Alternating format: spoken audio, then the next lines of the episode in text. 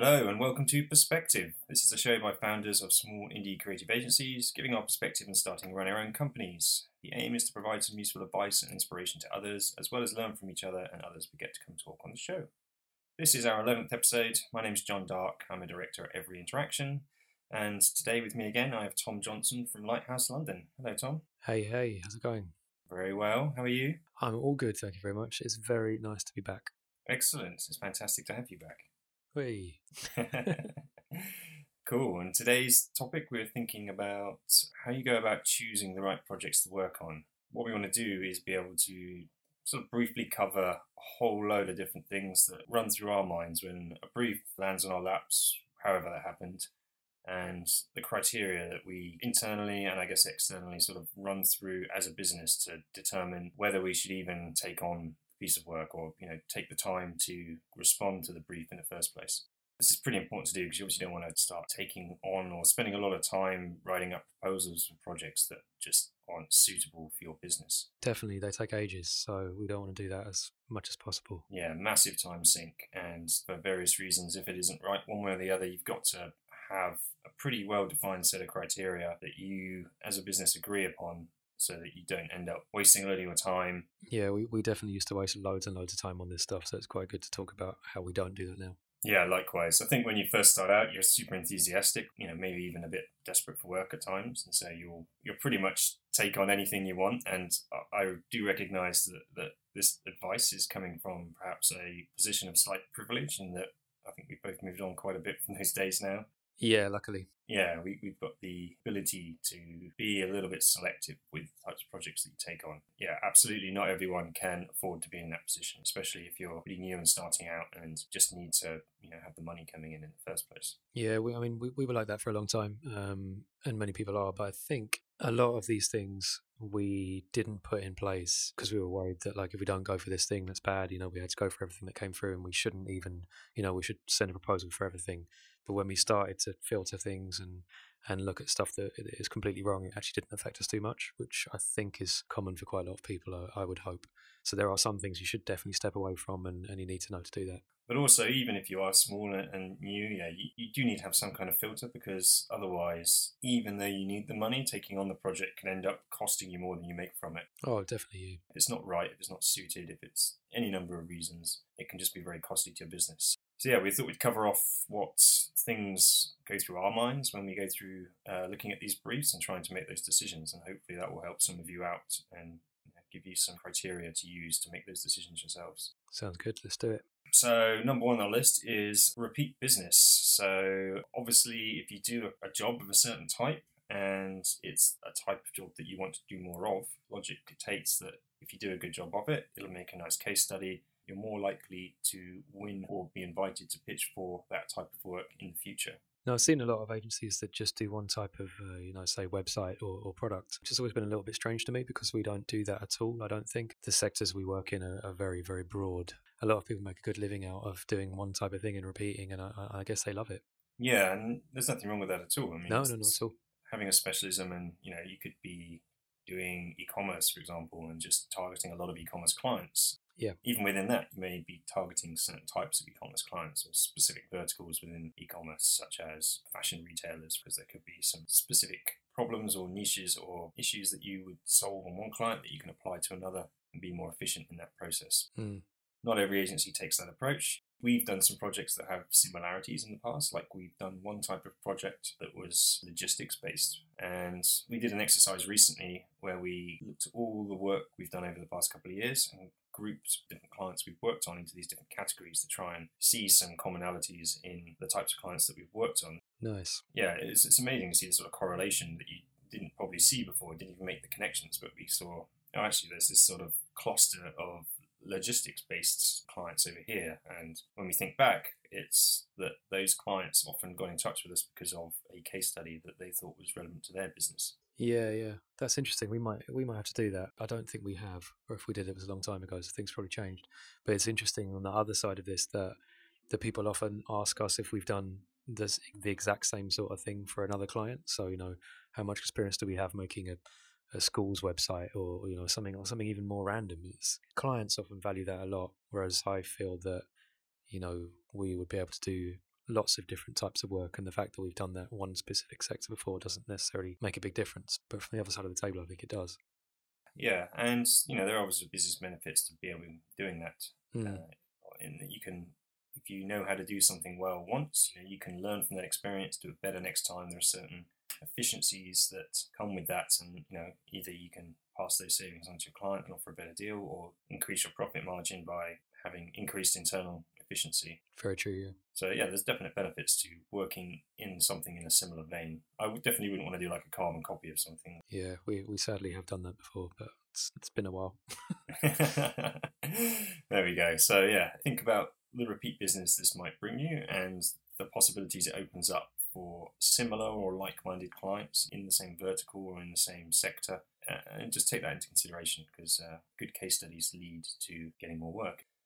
So the next thing you should be thinking about is if you have the skills that are needed to do a good job of it. So I definitely recommend to people not to take on jobs that are quite a long way out of your comfort zone unless you make it pretty clear to the client that that is the case. And for you, it's going to be a bit of a learning experience. Yeah, we, we always try and learn something on a project, and, and that's quite a key thing that we want to make sure that we get something new out of each thing we do.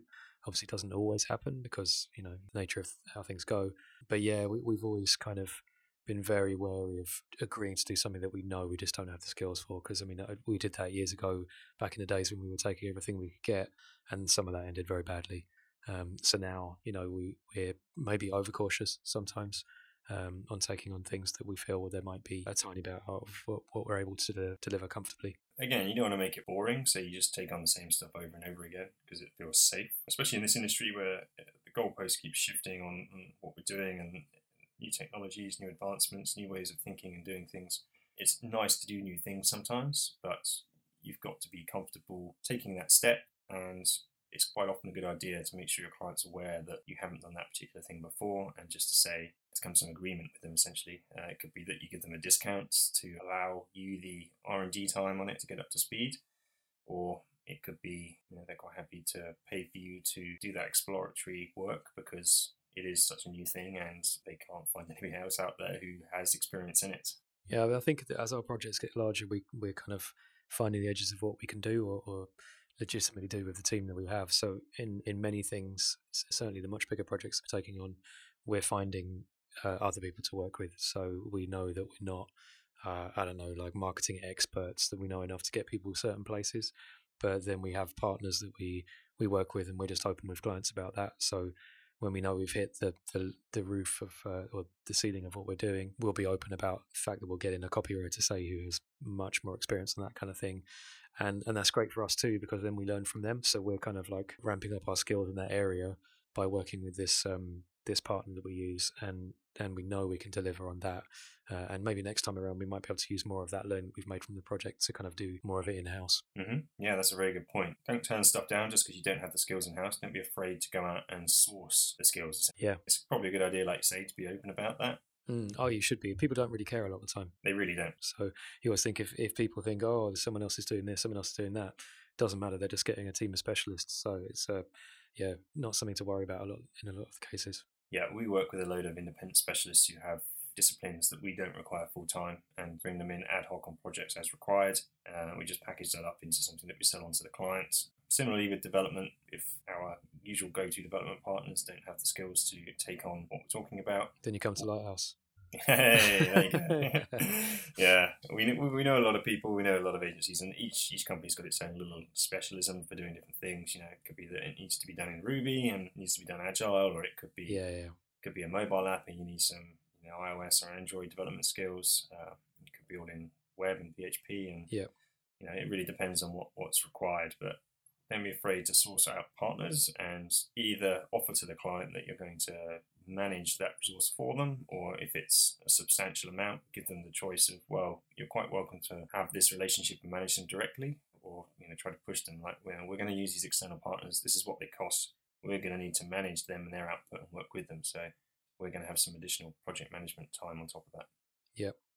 So capacity is a big one. Definitely if you've got a, a, lot of work on right now, your plate's pretty full, don't put a lot of pressure on yourself. Just don't accept stuff just because you want to take it on. Make sure you can actually deliver on it and your existing commitments aren't going to hinder you or make you not able to deliver what the clients wanting in the timescales that they're asking for. Yeah, that's really tough, isn't it? Because I mean, you know, it's it, uh, it's really hard to turn down work that you really want to do, um, but but you have to be ready to do that if you just know you can't deliver it, or or say to them we really want to do it, or you wait a month or something, and a lot of the time they'll say no, but it's worth asking. Yeah, don't be afraid to ask for more time because because you you know you're already busy on stuff. I mean, we've all done a bit of burning the midnight oil and working late and just having to knuckle down and get stuff done.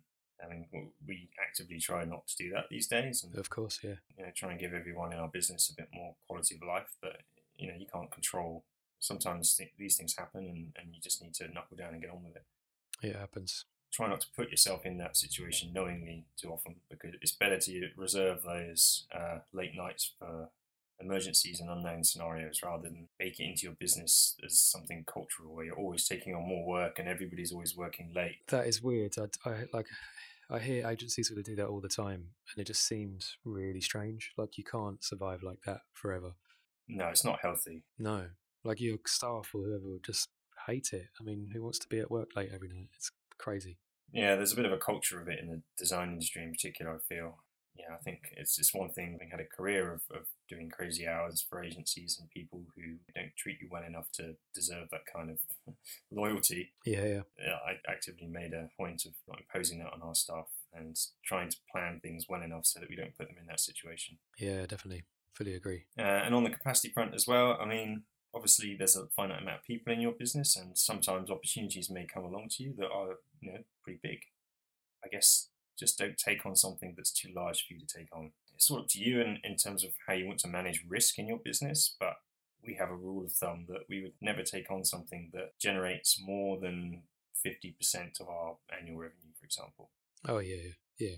Simply because it's too many eggs in one basket. Definitely, yeah. You'll come to rely on that money, and if something happens to that relationship, you know, it's out of your control. Someone could just pull the plug on the entire project, that revenue stream disappears, and suddenly that money you've come to rely on is just dried up out of nowhere.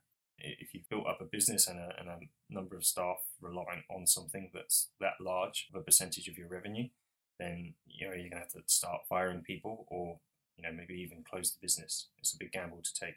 That is definitely a that's a quite scary situation to be in. Yeah, just this year we um, came across quite a meaty opportunity that was really exciting. It was totally, totally in our wheelhouse. It was a project we really wanted to do. Would have been a great tentpole client, brilliant case study, mm. but it was just a bit too big for us. It would have been way too much resource for us to pile into one project. There were some additional conditions around it that didn't suit our way of working, and our existing client relationships would have suffered. We wouldn't have been able to take on all the other stuff we had in our pipeline at the time, and we just had to, you know, make the decision to to gracefully turn it away. Yeah, we we've done that plenty of times actually, um, and and some you know we don't work with a lot of kind of big name brands, but most of the work that we've turned down has been that kind of thing, just because it was just too big for what we can legitimately take on and, and deliver well on. And they'll appreciate that as well. Like if you do take something on and you mess it up because you haven't got the the, the ability to deliver on it, mm. or vice versa, they mess up and your business goes under, then you know it's not good for anybody. When we've done it, clients have been very understanding and appreciative that we haven't put them in that risk. Yeah, definitely, definitely. Because it's, it's a risk to them taking on you. Oh, totally. Yeah. You know that that's that's putting a lot of pressure on the person who's making that decision in their business as well, and their neck may be on the line. So you you've got to think about everyone else in the situation. Yeah, completely. Uh, other reasons we turned stuff down in the past things like conflict of interest with existing clients. So you could still be working with a client who they may see this new business as a potential competitor. And obviously, you probably shouldn't work with them both. In these scenarios, whenever you're concerned that that might be the case, I would say just talk to your existing client and walk them through what this other business does, assuming you have permission from the new business to do so, and just see if they have any concerns about it. On a few occasions, we've spoken to some existing clients and said, look, we've got this new inquiry from this, this customer coming in. We think it's sort of in your ballpark. Do you mind us talking to them and, and asking more about their project? And quite often they've said, uh, yeah, we don't mind at all. And they didn't see them as a competitor. Yeah. Have have people said no before then? Have they uh, not been happy with that? Hmm. No, I don't think they have actually. Yeah, I think if you if you're honest, people are generally okay. I think we, we we've luckily never had to turn anyone away for that reason, but it's it's it's come close. I think had to new things at the same time, which are in very uh, very similar sectors. But yeah, we've never had to turn one down. But yeah, I, I reckon most people wouldn't wouldn't really mind that much about it if you just if you're honest to them. Yeah, I mean we have turned them down for this reason, but Mm. it's a call that we've made without even Yeah, speaking yeah. to our client because it was so obvious. Yeah. Also, this is this is a handy one to keep in your back pocket for people you want to turn down gracefully. Yeah, that's that's you true. say, if you really don't want to do it for some reason, you can just say, "Oh, sorry, I, we got we're currently working with someone who does something dangerously close to what you're doing," and it's just a that's a good one. it's a polite way of saying no, thank you. I'm going to remember that one definitely. Uh, another interesting one is moral conflicts. So this is a little bit difficult to give some advice on, really, because obviously it, it's a very personal thing, and there are things that some people feel fine doing, and others that people would feel weird doing. So, I mean, we've tried to move away, or you know, tried to never actually do anything in the gambling sphere, although we've been asked a few times. We we worked on a few things that sort of came close, especially in the early days, uh, sort of lottery style products. Uh, yeah, But um, that's sort of on the fence, really. that's really gambling or not. yeah, that's that's a tough one, isn't it? Yeah, But things that are clearly designed to to milk poor people of money. Yeah, I'd I would not do that at all. I don't know if there's anything we we would turn down, like a I suppose gambling, but yeah, anyone that and someone's going to be ripped off by, I wouldn't want to do. Um, we have been offered porn before. Wow. Um, Okay. yeah, Well, as payment. wow, I would have taken that. Um, but yeah, that that was weird. I think uh, I feel like it was a while back, um, but Dan was a little bit at work and uh, seemed like it might be. I think it came from someone that he kind of respected quite a lot, and they turned around and said, "Yeah, it, it's porn." So uh, we uh, we decided not to not to go for that one. Yep, fair enough. Well, someone's got to do it, right? Yeah, exactly. I wonder who does. I mean, they'll probably make quite a lot of money of it if they are. Yeah, I wouldn't be surprised. Yeah. But yeah, there's, there's been a couple of things that we haven't done in, in the past, but it's, it's it's quite rare that we get that sort of situation um, come up. Luckily, which is good, or maybe we've just got very low morals. I don't know. I've definitely worked not not as every interaction, but in my agency days on um, a lot of Diageo alcohol brands, Oh, okay. sort of spirits and uh, whiskies and things. Yeah, we've done drink stuff recently, or fairly recently, so I don't mind that so much. No, that feels acceptable. Well, we we also got free booze, so it was um, Bonus. how are you going to turn that down? I have turned down quite a long time ago now. Someone approached us about something cigarette based uh, in the states, yeah, and yeah, definitely wasn't up for that. yeah, I think I'd turn that down as well. But vaping, though, I do I do a vaping site. Oh, do you? Okay. But that's okay, isn't it? No one gets killed by that. So if if all the, the vaping clients want to come on, so we know so far. yeah, yeah, oh yeah, it's true. We have t- time will tell yeah, that's a whole other topic. next week. But, uh, yeah, uh, you draw your own line there. You know, I, I know people who will only work with charities. Wow. You draw your line where you want to, but it's important to have one. It's important to have a line and some rules, and you shouldn't compromise on those. Yeah, definitely. Uh, a bit of a personal one, but when the client gets in touch, you obviously get to know them as a person a little bit. And if the person who you're engaging with as part of that new business coming in is the person who's going to be your point of contact or a, a large part of the project, you've got to make sure that you're going to get on with them. Completely. I think this is one of the biggest ones for me. You spend ages working with these people, and it gets quite intense at times. So you have it has to be someone that you have that rapport with, or that you know that, that you get on with. Yeah, I agree. Yeah. One thing we've started doing is that we will never take on any work without meeting people these days. Mhm. We, we wouldn't ever take on a job just by emailing or even just talking on the phone. We would always have to have a face to face workshop or a meeting of some kind. You know, worst case, even if you do that on Skype. Yeah. You, you need to meet the people, you need to have a really good conversation with them, you need to understand them and get a gut feel from the communications that you have with that person, the type of person that they are.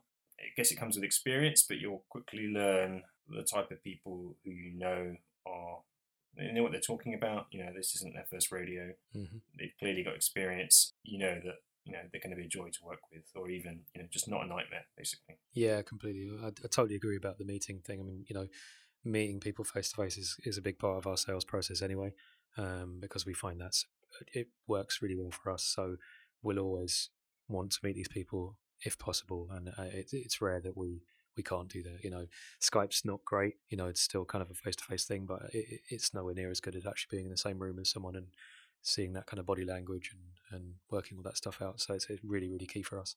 Yeah, that's that is important, but it's not always possible. So you know, do do what you can and just maximize the amount of communication with the people before you really make a decision. Yeah, and, and kind of related to that is then buying into the way that we work, which is um, I, I don't think it's like completely groundbreaking, and, and lots of agencies and studios work in the way that we do, but you want them to see the value in in how the way that we work might be slightly different to uh, to other people. So certainly when it comes to building products for people and making them, uh, you know, our, our startup clients, um, that's a big part of working out if this person's right. If they really see why our approach being slightly different is much better for them in the long run.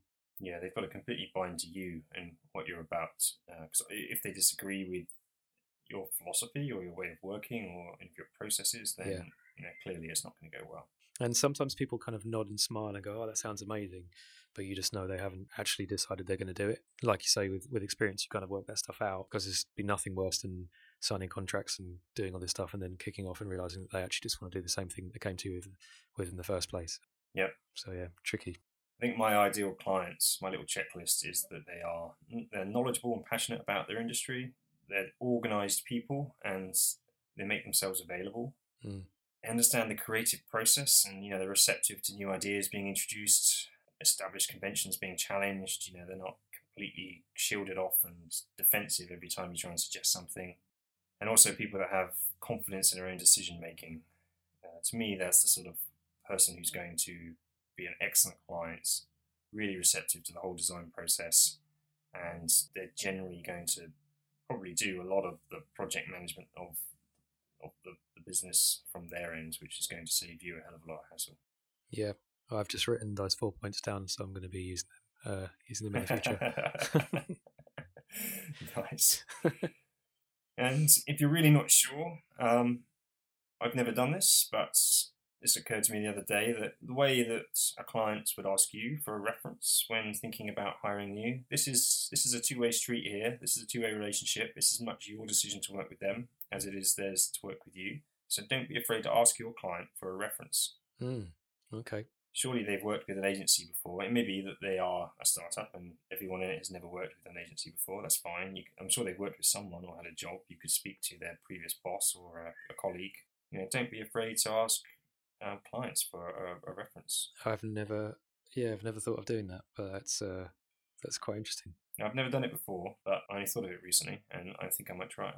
Yeah, you should do. See what kind of reaction you get. Yeah, if someone else tries it for us, please. Uh, yeah, let us know yeah, how well, it went. what, why don't they do it first, and then they can tell us. Afterwards? There we go. Yeah, we'll get you on the show to come talk about it. uh, the big ones when thinking about whether you're going to take on a project or not are obviously budget and time. Thinking more about budget first, I would say obviously you want to find out what the budget is, ideally, before you agree to do something, or at least a range, uh, before investing a lot of time in putting together a response. Specifically, you just want to make sure that the budget that they have isn't too low to achieve what you feel is going to be a you know decent job. Yeah, I mean that's it's always a, a tricky one, isn't it? Really, and and people shy away from talking about budget, and I'm sure I think uh, people have talked about that on the show show before, but you, have got to know that really because uh, you just have to know from the start whether it even sits within the range of, of what you're able to do and whether it's the right fit for you. Yeah, it's a difficult thing to get out of people, and in my experience, it's just easier to flat out ask people. Don't feel about ashamed about it. I mean, this is a business arrangement. Money's changing hands. You need to know if they've got enough money to afford you. Yeah, definitely. Um, sometimes it's good to you know if they really aren't going to give you any idea just say is it this kind of amount something a bit bigger or something much bigger? You know which which one of those three is it? Because then they'll they'll be able to tell you something there um, rather than naming a, a, figure, that that kind of thing might work. But yeah, people, it's always difficult to do that. Or even just indicate to people a, a, very broad range. We often do that actually. So based on what we know so far, that you know the, the, sort of ballpark could be anything between twenty and fifty grand. Some of ours are a lot more vague than that. exactly. Yeah, they can they can be crazy vague. Well, I mean, a lot of the time they just want to know what ballpark you're in, and but don't want to give the game away. So it's just this silly little game that happens. You just want to make sure people don't want the world for five grand, and yeah, completely. Yeah. You know, there's just absolutely no chance in hell that they can afford you. And And don't be rude about it. If, if they reveal that, just go, oh, unfortunately, it doesn't sound like you, you, you can afford us. Yeah. Uh, we cost a little bit more than that, and we feel like to deliver the type of work we need to do, we need to charge these rates because talented people cost a lot of money. Offices in London cost a lot of money. Yeah, yeah. There's a whole process we need to follow as part of doing good design. Yeah. It does take time and talent, and that's what you're paying for. So Yeah, no, we, we often say that you know these these things take us ages and involve a lot of work, so we have to put the the hours in, and and and they cost that much money uh, when the budgets are a bit too low for them. yeah, so try and get that out on the as soon as possible. Obviously, if, if it's a large company and it's quite obvious that you know they've got the cash, then it isn't always something you need to necessarily ask. But you'll quite often find that those types of clients are most open to revealing their budgets. Yeah, those guys usually just tell you straight away, um, which which is good to know. Um, but you know, sometimes we've um, we've talked with clients who seemed like really good jobs that that had told us the budget and it was too low, and we just straight up went back to them and said, "This sounds great. We're a bit more expensive. Can you do anything about it?" And and sometimes they just say, "No, that's the limit." But other times people come back and be like, "Well, we found you know thirty percent more, and that made it worthwhile for us." So that that conversation is always helpful uh, in many different ways. Yeah, budgets aren't always completely chiseled in stone. They can be flexible, so don't be afraid to ask. Another option might be if you really want to do the project to just agree a more limited scope. Yep. Cut a few things out of their shopping list uh, in order to be able to hit their budget. Yep. Um, quite closely connected to the budgets is timelines. That's important to make sure you have enough time to do a good job of it. But also, sometimes people have deadlines that are put in place for one reason or another. There could be some other activities which this thing has to be ready for. If you think those timelines are unrealistic and they seem unwilling to compromise on them, then I would recommend that you let them know that. And if, if they refuse to budge, then don't compromise because you're just going to end up putting yourself in a situation where you're going to struggle to deliver something of a good standard that you're happy to put your name to in the time that's available. Yeah, definitely. I think this one's actually the most common one for us. We often find that budget wise, we're okay on a lot of projects that come our way, but so many come our way with absolutely ridiculous timelines. And that's either from people who don't understand how long it takes to do this stuff, which is a kind of sort of warning sign in itself, or, you know, there is some event coming up and they've left it too late to, to even think about this project and they're now they're in trouble essentially. So yeah, th- this is really common from us, and we often have to just say to people, this is just not not doable, and and walk away, which is a real shame sometimes because some of them seem like great great work, but we just know through many years of experience of like really trying to meet deadlines that that aren't possible that that's just one of the worst things you can be doing.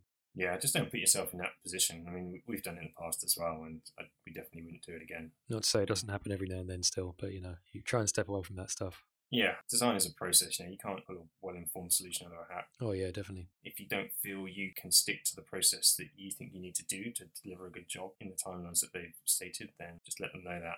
Sometimes clients are willing to, to shift timelines, and quite often we found that people are putting timelines into briefs and deadlines that aren't actually connected to any justifiable business reason. No, that's common. Yeah, we we often ask people, "What? Why is this deadline in place?" And they're kind of like, "Well, no reason." Yeah, always ask why. Absolutely. Yeah, a, a thing that makes us laugh quite a lot is the, the time that it takes people to make a decision to, to hire us. I think we had a job recently where they took two months to go through the process of getting proposals in and making a decision and then wanted it done in four weeks. And it, ah. it's kind of like, well, you know, you took that long to do that. So you, how are we going to turn around building you this, this thing in, in half the time? They, they'll stick to these deadlines and say, oh, we, we took three times as long to decide to hire you. Uh, can we still meet the same deadlines? And it's like, well, no, because that's going to damage the project. So that that happens quite a lot for us. Obviously, getting sign off and winning jobs does take time, and it goes on. On projects where there is a deadline and it does seem viable, when they mention a deadline in any proposals that we do, we'll do a time plan to, to make sure that we come in on that deadline to make sure it's possible. And there will be dates in that time plan where we need to make sure we are kicking things off. And there's always a contingency in that timeline as well to allow for overspill and decision making, signing stuff off. You can't cut these things close. And if you put in a proposal and you say, right, this is going to start on 1st of July, and this is where it, fin- it finishes in the end of September. In order to hit that end of September deadline, we have to start on the 1st of July, and that's in the proposal. And if they don't make the decisions or delay starting the project until after that point, then the entire project plan has to shift. And I think it's also making them aware of what they've got to do in the in the projects as well from from their side. So what you know, are they going to take ages to sign something off? And that's something that should be uh, be in your mind as well when you're deciding whether to take this thing on.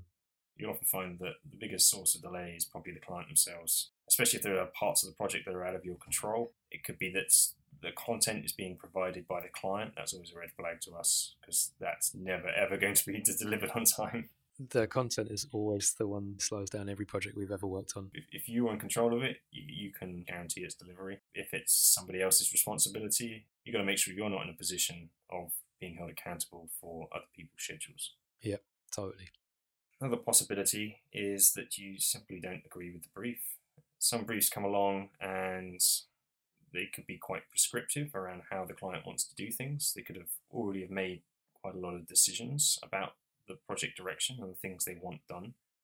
And it's quite possible that you know you would you would look at that brief and look at the problem they're trying to solve and think that what they're suggesting isn't the right solution. And this has happened to us a few times. It's usually in the case where a client already has a product and they're doing a revolution on it, or they're wanting to make some changes or bring in some new functionality, and they've already done a reasonable amount of background work to decide what it is that they actually want to do if you don't agree with what they're asking you to do, you should definitely raise that and speak up and tell them your opinion and say that, well, I think there's probably a better way of doing this. We probably wouldn't take on the work if they weren't receptive to those new ideas. Yeah, no, that, that situation is terrible. We, we often get people coming to us with a predefined uh, product that they want to build and they've got a technical layout and all this kind of stuff and they've got database designs and yeah it's, it's actually really really common giving us a tech spec on something that they've only really just got an idea in their head for it's a lot more of the kind of startup product stuff obviously um, but that's really really common and it, it kind of goes back to, to, what we're saying about the ideal person to work with is someone that gets the fact that we're going to rip all this up and um, and you know validate all their their assumptions uh, is really important. But if they're just like, no, this is what I want, this is what you, I want you to build, we'd walk walk away always. Absolutely. But certainly something from a boardroom or committee is also equally scary uh, because I've been in that situation many a time, and you know that's just ugh, terrible. Yeah, if you just don't agree with what they're asking for, just just don't take it on. Uh, I guess connected to that is uh, you know, too much red tape around around the brief. Yeah, and we've we've sort of just touched on both of those really. Having a big committee of people signing off stuff uh, is always a huge stage inside for us. People that just feel like they're going to be a complete nightmare to work with. Uh, I mean, there are loads of different ways that can happen, but when you just kind of get that vibe that it's just going to take a long time for anything to get done, and, and that relationship is just going to probably turn sour because of it, it's um, maybe best to cut your losses and, and not dive in. Yeah, to me, this is something that, that just naturally comes with scale as, as you start working with larger and larger clients. Absolutely, yeah. The larger the organization, the more levels of hierarchy there tend to be inside. But I mean, we do work with some large companies and they have quite a progressive way of doing things. And those companies have usually given somebody quite a lot of autonomy in their own business to run their own team and projects independently and give them quite a lot of freedom to do what they want. But sometimes, yeah, you, you do meet people who have a lot of red tape and you've got to make a decision as to whether that's worth dealing with or not. It obviously is at a certain scale, could be worth it. It's up to you to decide. Yeah, it's it's hard sometimes. We we do a fair bit of work with um, academic institutions, uh, and they're quite known for that kind of thing. So lots of this committee is going to meet this week to discuss that, and then we're going to take it to the other one to discuss that, and that soon eats into your time. And then they talk about stuff about you there, and come back and give you a load of nonsense to go through. So it's uh, it well worth working out how that's going to go because um, that can cause huge problems. Yeah, yeah. In terms of stakeholders, one thing that we always do if we ever think this is a concern is to just ask when you're having early conversations with the client, who is the decision maker here? Oh, yeah, we always ask that, yeah. Who is the person who's going to be signing things off? And ideally, want that to be one person. If they start reeling off a big list of names, you just need to be upfront with them and say that this, this isn't going to work. You don't get to good design by you know, agreement by committee. That, that's how bad design happens. Yeah, of course. You need to trust in the expertise of the people you're hiring to do a good job, and you need one very confident, well organized, and knowledgeable person. This goes back to the sort of ideal client checklist around who they are and what they do. But you know that that ideal client, that single point of contact that you are aiming for, needs to be the person making the decisions. Ideally. Yeah, totally. And um, yeah, finally, chance of winning the project. You know, you get stuff come along sometimes especially in a in a proposal scenario where there could be quite a few agencies going for the work. always ask how many other people are pitching for this. Yeah, definitely. People often, I think, worry about asking that kind of thing, but it's really important to know because if you're just one of 10 agencies pitching for something, that's. Uh, that's not really good odds, No. um, unless you've got some kind of special relationship there, or you know, there's there's some way that you know you stand a better chance. Where uh, you know when we get kind of like RFPs through, and you know you're one of like 15 people going for it, it's just so much effort for for that kind of work. 15? Yeah, well, yeah, who who knows? you know, experience is usually three or four, probably. well, we've we've had ones where there were loads, but yeah, Wow. Okay. yeah, not always. You know, it's but but even that many is quite a lot to be up against in a in a thing that's going to take a lot of your effort to put together. So a lot of the time, they're jobs that we would quite like to do because uh, again, often big name clients, which would look nice as case study and, and all that kind of thing. But just the chance of us actually getting it is is so low. Knowing who we're kind of up against and and the fact that they're maybe a bit more suited to that kind of pitch process or the the way that these guys are going to choose who they're who they're going to work with. And if, if it is a pitch scenario, just say, do you mind me asking who the other people pitching are? It gives you an idea of you know the scale of the players. If they start reeling off a load of really heavy hitting agencies that seem way over your league, you can either go whole hog and just try and win it Yeah. and, and try and blow them away, or you can uh, just think, oh man, there's absolutely no chance of us getting this. Let's not waste our time and spend days and days on a proposal that we've got no chance of winning. Yeah, we we we would rarely do that because uh, just you know being a being a smaller team, it's just making those proposals and, and writing that pitch and preparing for it is just such a such an effort for, for time that we need to be doing work really. Yeah, I think for us, any if there's any more than three other people or three people total in the in the pitch, then it has to be a really good opportunity for us to consider putting ourselves forward. Yeah, definitely. Or you know, we've got to be pretty confident we're going to get it. Uh, we probably wouldn't bother if there was more than five. The odds are just not in your favour. Uh, I would say that if the client hasn't seen anybody yet and they're thinking about it and you're the first person they've spoken to, this happens quite often where people will go to one agency first, get a price, and then um and ah about it, and then go, oh, I wonder if we can get this cheaper. Um, it's because the people don't have any experience in what they're asking for. It's like when you go and um, do some decoration work on your house or something, some renovation work, and you've got no idea how much stuff costs. So you go and speak to one guy and you do a lot of teeth sucking and think, oh, that's a bit expensive. And you often go and get a couple of quotes so you can compare it and make a decision. What often happens is you'll go for the middle one, right? Oh, of course, every time. Exactly. People always go for the middle. So what you should do to try and avoid this, if you're the first people they're speaking to, don't give them one price, give them three. Yeah, Give them a choice, give them a scale, and then they won't go looking elsewhere for that perspective of scale. They'll, th- they'll see a perspective in front of them, and with any luck, they'll just pick the middle one. So make the middle one what you want them to buy, nice. Make the lower one what they've asked for, make the middle one what you want them to buy, and then go crazy with an upper upper limit and go, well, this is the bonkers one. If they go for this, we'll be laughing. That is incredibly manipulative of you, but I, I like it. Using a bit of a psychology of uh, Yeah. buying. Definitely. No. But uh, you, you can avoid them having to go elsewhere and looking for other opinions by giving them some perspective. No, I th- and I think um, one thing that ties into this is is their experience of buying, you know, your your type of service before as well. So it's quite often in these situations that the people making decisions, you can tell they're not making decisions for the right reasons, uh, and that's the time when you kind of, or, or at least know whether you're going to go forward this this pitch or not, because you just know that someone's going to come along and maybe wow them with the amazing PowerPoint presentation. The the kind of salesperson will step in and do that, whereas we'd go along and our, our kind of sales pitch process is, is slightly different and isn't based around that kind of thing. So that's sometimes when we choose to not go for something when we know that our way of selling would kind of fall on deaf ears with, with this kind of client. On that point, I would say that it's important to not feel like you are constrained in the way you want to present your solution. True. Yep. I would say that don't be afraid to challenge the brief. Don't be afraid to present yourself in a way that they're not expecting. And don't be afraid to propose something completely different to what they're asking if you think it's the right decision. Yeah. No, completely agree with that. Uh, and uh, often we, we get those kind of things through and think, oh, you know, it seems like a terrible process to go through, but then call them up and say, is this really what you were thinking? And turns out they, they weren't, and they're they're open to new ideas. So always good, even if you think it looks awful, to, to have a phone call or, or try and get them on the phone and, and talk about it in detail and see what they're really thinking, because you, you might be surprised. Yeah, yeah. I mean, I did it just last week. Put in a proposal. They send you. It's not really a brief. They send you a shopping list. Mm. There's absolutely no way you can spec out all the things on that list. You know, there's a massive discovery process that needs to happen. Yeah. In order for you to even understand what they're asking for and the scope that lies therein. So there's no anyone who puts a price on those types of things are really just ripping you off because they're going to be massively overcharging you for all the unknowns that are in that brief. Oh, completely you. So we'll be quite upfront with people and just tell them that this is our proposal instead. You're not giving them what they asked for, but you're giving them an alternative that you might be able to upsell and it might seem like a better alternative. Seem it is a better alternative. Yeah.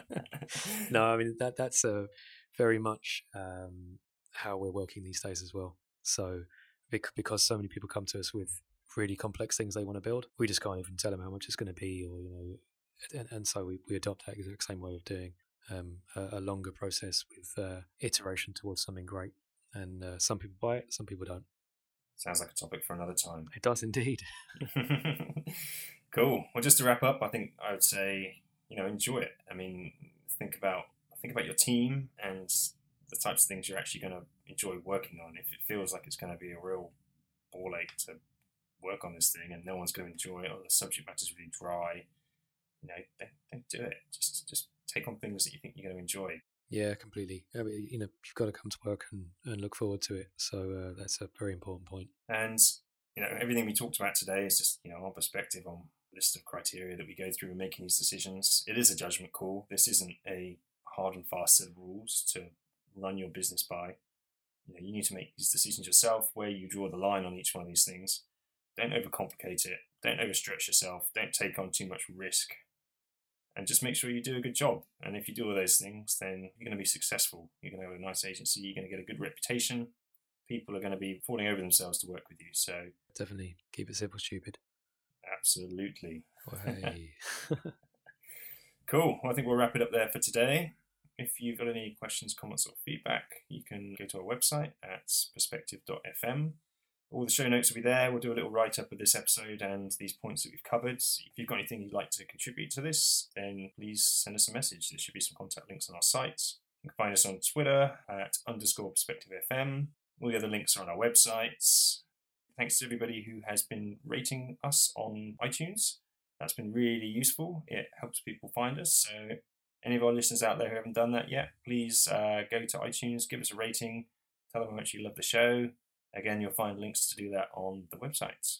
I've been John Dark from Every Interaction at DarkJohn on Twitter, everyinteraction.com, at everyinteract on Twitter. And where can people find you, Tom?